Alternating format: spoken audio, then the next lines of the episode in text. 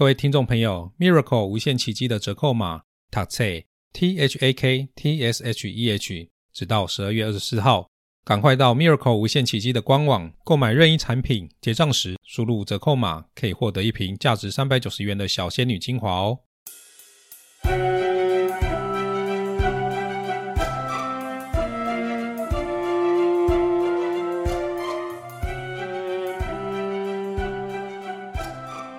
各位听众朋友，大家好，欢迎收听阅读月测，打给周辉来读册。近期寒流来临，终于感受到冷冷的寒冬啦。在寒冬之中取得温暖的方法，除了暖暖的被窝之外，那就是热腾腾的美食啦。我们今天要一起来读的这本书《台湾食物名小考：鹅阿珍的身世》，如果没有意外的话，应该就会是我们台湾美食系列的最后一本书了。虽然这本书的大标题是写鹅阿珍的身世。但是其实书里面还是有其他台湾各地道地的美味的传统小吃以及美食的介绍哟。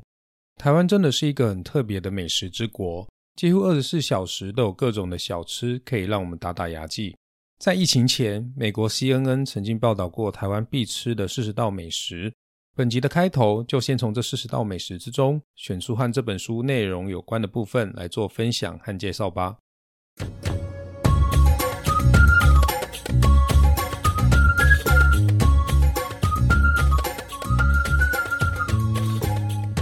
首先，CNN 报道台湾必吃美食的第一名，就是几乎街头巷尾都能够吃到的卤肉饭。第二名呢，也是大家十分熟悉的牛肉面。这两样美食的确是台湾的代表性食物，能够排行在第一、第二名，也不会令人感到意外。这两样美食在 EP 二和 EP 三吃的台湾史已经有做过介绍了，在这集就不多做介绍喽。有兴趣想了解的听众朋友，欢迎收听 EP 三的节目哦。唯一要和大家提醒的是。卤肉饭的卤，正确的用字应该是三点水加上卤素的卤，盐卤的卤，而不是使用代表山东省的卤字哦。如果现在要你列出台湾夜市必备的五种食物的摊位，相信百分之九十五以上的人名单里都会有鹅阿珍吧？鹅阿珍就是 CNN 必吃名单的第三名。其实鹅阿珍到底是不是台湾发明的？这个问题很难回答，因为在福建、广东沿海一带都有类似的小吃存在。只是名称和做法稍有不同而已。这种牡蛎科的海产，闽南人称呼它为科，就是鹅啊。广东话称呼为蚝，生蚝的蚝。其他地方常称之为海蛎。台湾的鹅阿珍普遍认为是源自闽南小吃，但是在台南对于鹅阿珍的起源却另外有一个传说。相传在一六六一年，郑成功和荷兰军队交战期间，因为粮食不足的缘故，所以就地取材。以番薯粉和其他谷物粉打成浆，再混合各种可以找到的肉类、海产和青菜，一起用油锅煎成饼，于是就成为鹅阿珍的原型了。但是无论如何，可以确定的是，鹅阿珍的确是在台湾被发扬光大的。因为台湾是个海岛国家，养科业兴盛，所以鹅阿珍才会成为台湾各地都能吃得到的庶民小吃。说到台湾的网络乡民，祭品文不能不提。几乎百分之九十以上的祭品文里头，都是以鸡排或是再加上真奶凑成一组奶鸡来作为祭品。珍珠奶茶在这份榜单之中荣登第四名的宝座。虽然在这份榜单之中，鸡排这个品相并没有上榜，不过榜上第十三名的咸酥鸡，应该也可以算是包含了炸鸡排在内了。今天我们就来讲讲台湾风靡全球的泡沫红茶和珍珠奶茶吧。台湾的 Bubble Tea 发明于一九八零年代，从华人社会一路扩展到亚洲、美洲和欧洲，风靡日本、美国和英国。泡沫红茶和珍珠奶茶到底是谁发明的？其实有一些争议。但是本书作者以前在担任记者的时候，曾经到台中访问春水堂的创办人刘汉介先生。刘汉介先生向作者说明了他在一九八三年创造泡沫红茶。以及在一九八八年发明珍珠奶茶的创作思路和过程。虽然有些人认为珍珠奶茶里面的珍珠本来就是吃串冰的时候可以添加的粉圆，根本不算是什么创新发明，但是食材要混搭的好，也是需要一些创意的。现代许多创意料理的问世，不也是将一些我们原本就认识，只是从没想过可以将它们搭配起来的食材，经过反复烹调尝试之后才诞生的吗？在榜单之中的第五名呢，就是我们养殖渔业的大宗虱目鱼。有关虱目鱼的来源，大家可以去听 EP 二吃的台湾史上集。今天只聊台湾人是怎么吃虱目鱼的。虱目鱼常见的吃法有干煎、煮汤、和硬油一起蒸，或是和豆酱一起卤等等。那如果你是怕鱼刺又怕麻烦的人，可以选择滑嫩无刺的虱目鱼肚。台南也有和腌黄瓜一起熬煮的虱目鱼肚，还有知名的虱目鱼咸粥，都堪称人间美味。既然都提到了台南，那也不能不提一下榜上第六名的蛋仔面了。在吃的台湾史里面，我们也有提到，台湾的面条有分为加碱水制成的油面，以及俗称外省面的白面条，还有加鸭蛋制成的盐水意面。油面可以拿来做成炒面、干拌面或是羹面。台南知名的杜小月蛋仔面，就是古时候的渔民为了度过无法出海捕鱼的淡季所衍生出来的经营模式。顾名思义，就是挑着担子卖的面。所以不但座位窄、椅子小，就连装面用的碗也小。蛋仔面和一般的切仔面不同，必须使用肉燥、虾仁、蒜泥、五印醋以及虾头熬煮的汤头。这样一小碗的汤面。非常符合台湾人称呼小吃为点心的定义。台语有一句俗谚是这么形容点心的：“假卡不假霸”，意思就是吃的精致而不吃饱，确实形容的非常传神哦。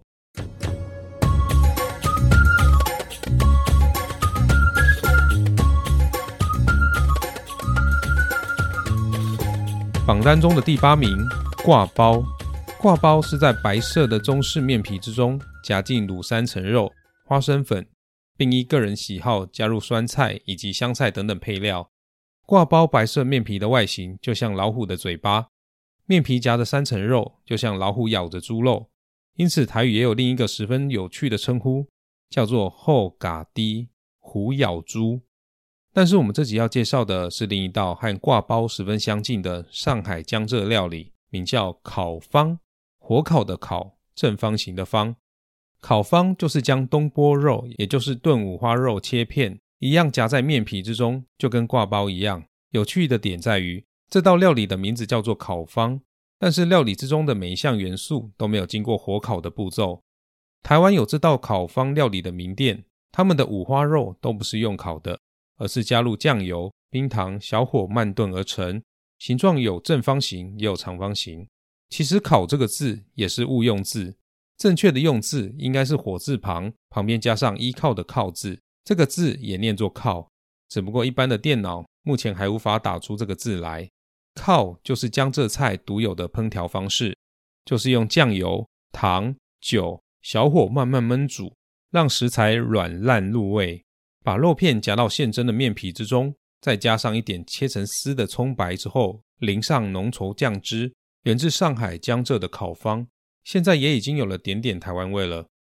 第十名就是鼎鼎大名的凤梨酥。凤梨酥是源自台湾传统龙凤大饼的甜味凤饼，以及凤梨冬瓜双馅料的鸳鸯大饼，后来才改以西式饼干酥松饼皮的做法，做成方形小块状。凤梨酥是许多国家游客来台湾必买的伴手礼之一。即使凤梨在其他国家被称为菠萝或是黄梨。但是凤梨酥却没有被更名，依然被称作凤梨酥。凤梨酥俨然已经和台湾画上了等号，成为台湾的代表性糕点之一了。凤梨的台语发音为“翁来”，中文的谐音字写作“旺来”，具有兴旺好运的意义存在。所以在婚嫁、过节等等喜庆活动的时候，凤梨时常会被制作成各种甜点，让宾客吃个好彩头。其实台湾人最早是以果肉的颜色称呼它为黄梨，黄是用文读音，台语念作红来。后来又因为凤梨尾端那一簇叶子的形状和凤凰的尾巴相似，所以才又被称为红来。红来红来被人念久了之后，轰这个字前面的呵音阴错阳差之下就弱化消失了，于是就成为我们现在所说的翁来了。后来有人以翁来这个音。把它的名称写成王梨，这就纯粹是个误会了。现在新马地区的闽南华人仍然称呼它为黄梨，而福建闽南人虽然和我们一样称呼它为翁来，但是中文的写法已经和中国其他地方一样写作菠萝了。第十一名，甜不辣。甜不辣是台湾常见的庶民小吃，这道小吃和名称上的甜和辣其实没有太大的关系，因为这个名称是直接从日文的甜不辣天妇罗直接音译过来的。其实，在日治时期，台湾的甜不辣用字是用日文平假名写成的，一直到战后，有人想把甜不辣写成中文，却不知道日文汉字是怎么写的，于是就写成了甜不辣这样有趣的名称。现在台湾的甜不辣已经和日本的天妇罗有所不同。台湾的甜不辣是经过油炸的鱼浆，你可以直接沾酱吃，也可以煮火锅，或是做成日式关东煮。而日本则是将海鲜、蔬菜等食材裹粉油炸的料理。既然提到日式关东煮，那就不能不提到 Olen 还有吉古拉。台湾夜市和便利商店常见的日式小吃“黑轮”一词，其实是源自台语的 Olen 乌轮。但这种食物看来既不黑也不像轮子，其实这是源自于日语玉田。Oden 的音译，这种日本主物料理一般是以日式的昆布、柴鱼、牛筋为汤底，用来煮鸡蛋、豆腐、萝卜、蒟蒻、高丽菜卷、鱼浆制品等等，再沾味噌等酱汁来吃。在日本关东称之为 Oden，但是在关西则称之为关东煮。至于玉田一词的由来，可能源自早年日本农村庆祝丰收，在田边吃田乐，后来加了敬语，变成了玉田乐。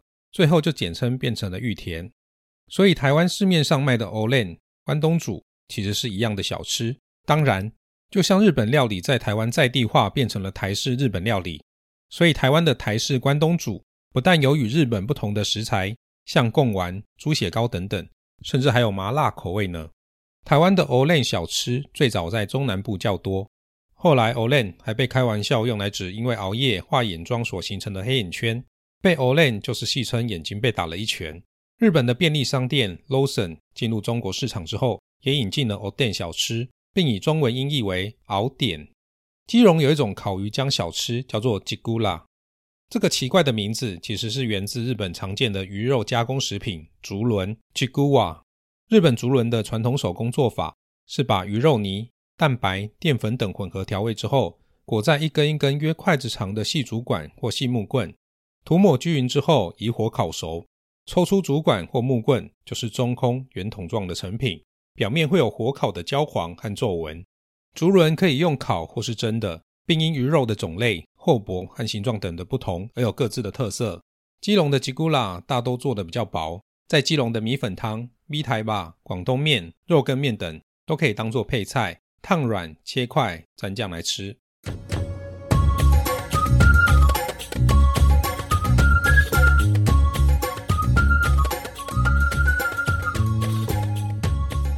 接下来要一起介绍第十二名的肉圆和第二十一名的鱼丸。肉圆和鱼丸都是属于圆球形的食物。台语用在食物上的圆都用白读音念作“宜”，主要是指汤圆、泥呀，或是加了芋头的“藕泥”，或是使用素薯粉做成的粉圆、荤泥等等。而肉圆的台语却是使用文读音念作“骂丸”，这其实是约定俗成的用法。丸和圆的用法并不是依照食物的大小来区分的，其实也没有明确的规则，都是依照各地方的习惯来称呼。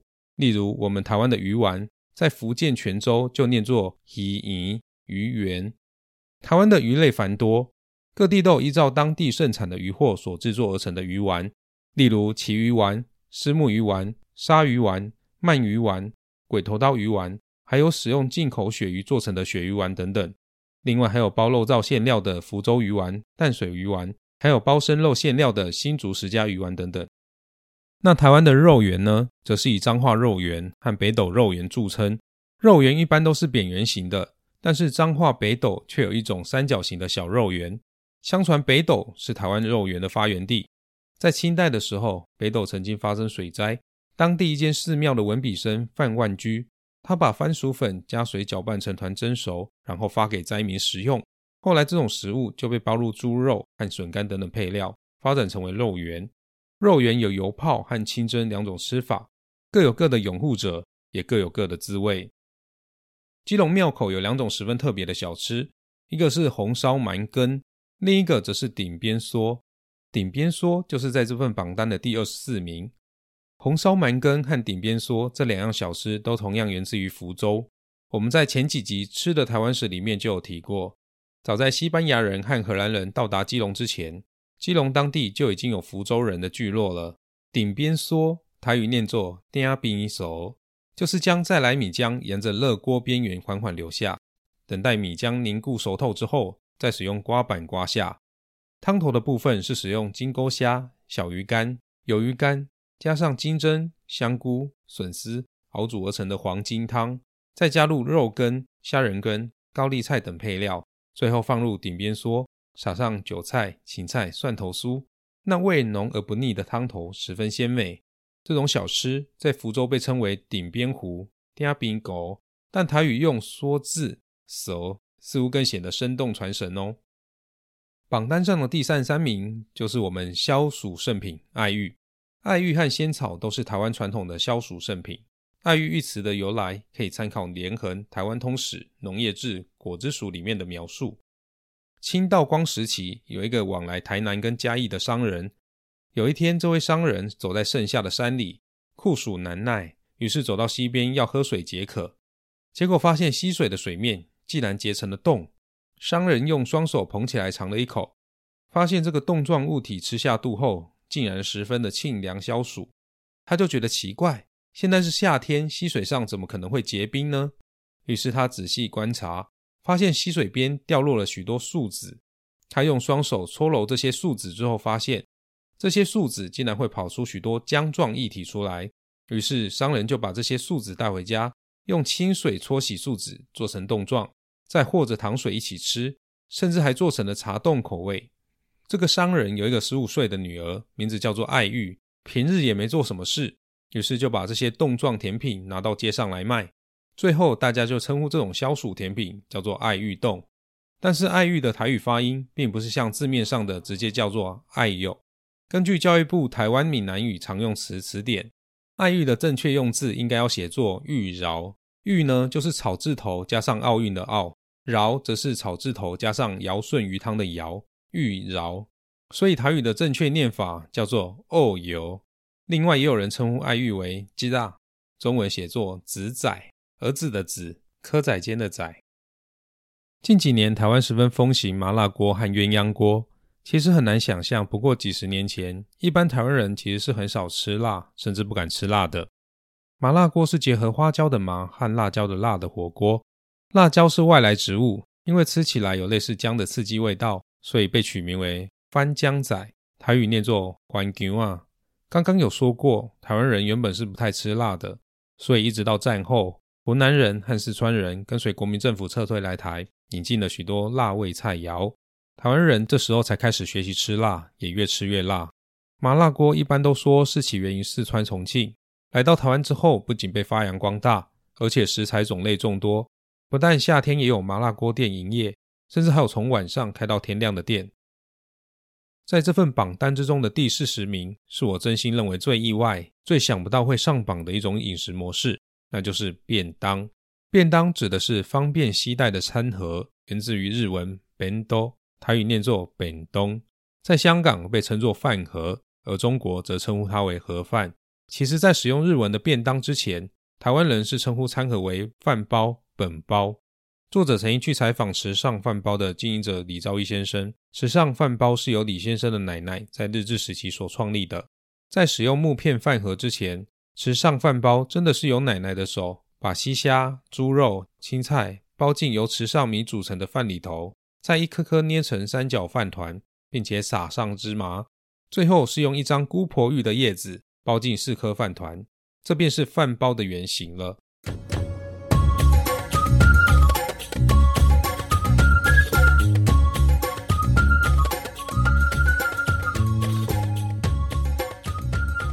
录音的今天正好是冬至，自然也要来提提汤圆跟元宵之间的关系啦。很多人都会问，元宵和汤圆到底有什么不同呢？其实呢，元宵可以说就是汤圆。那么为何要叫元宵呢？因为就是要在元宵节吃喽。中国人说南汤圆，北元宵。南方人冬至吃汤圆，但北方人冬至则吃饺子，元宵节才吃汤圆，并称呼汤圆为元宵。这是元宵成为食物名字的由来。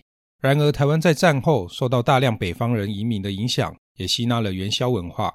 今天在冬至和元宵节这两个节日，台湾人都会吃汤圆或元宵。很多人因为分不清楚这两者的关系，所以一律称为汤圆。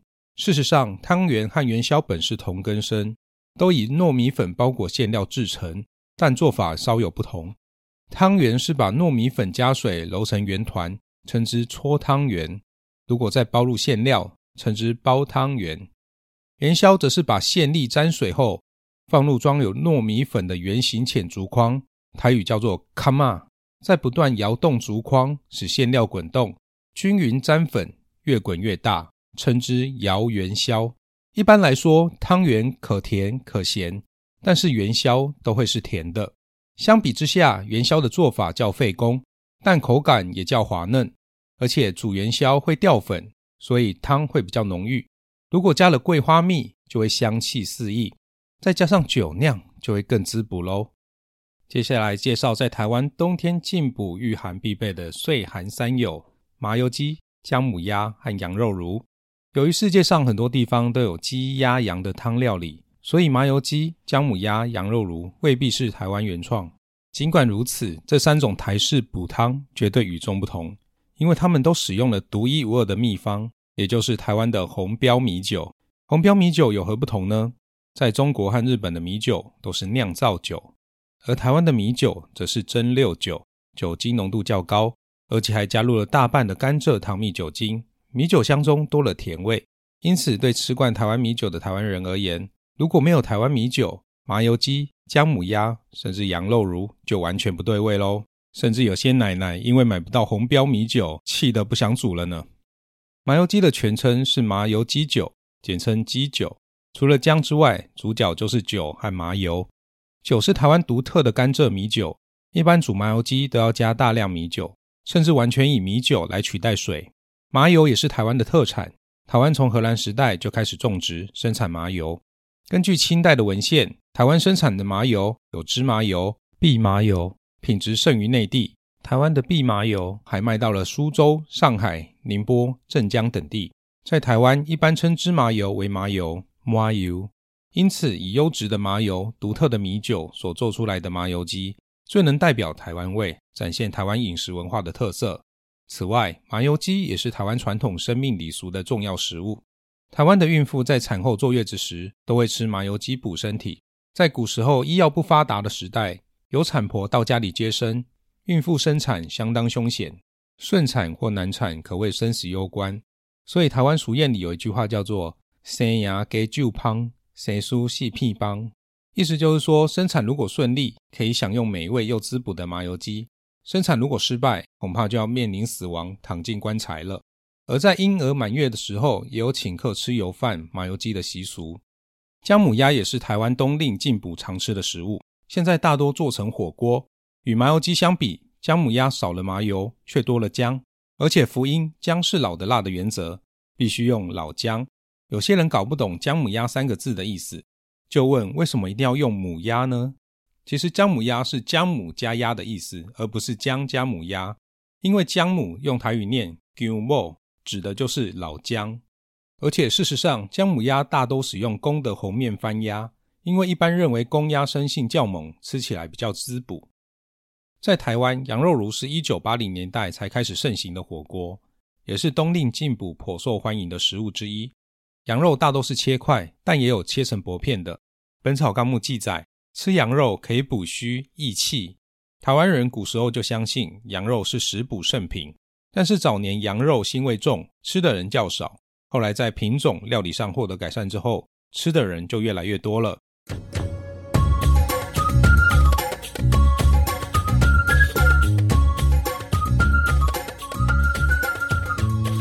希望在介绍完这几集有关台湾美食和小吃的前世今生之后，大家以后有机会进去这些店里祭五脏庙的时候，可以获得更多的美食共鸣。这里是阅读阅册，很开心今天又和大家一起读完了一本好书。如果你对我们节目有任何的建议，欢迎到 Apple Podcast 留言告诉我哟。我是老维，我们下一本书见，拜拜。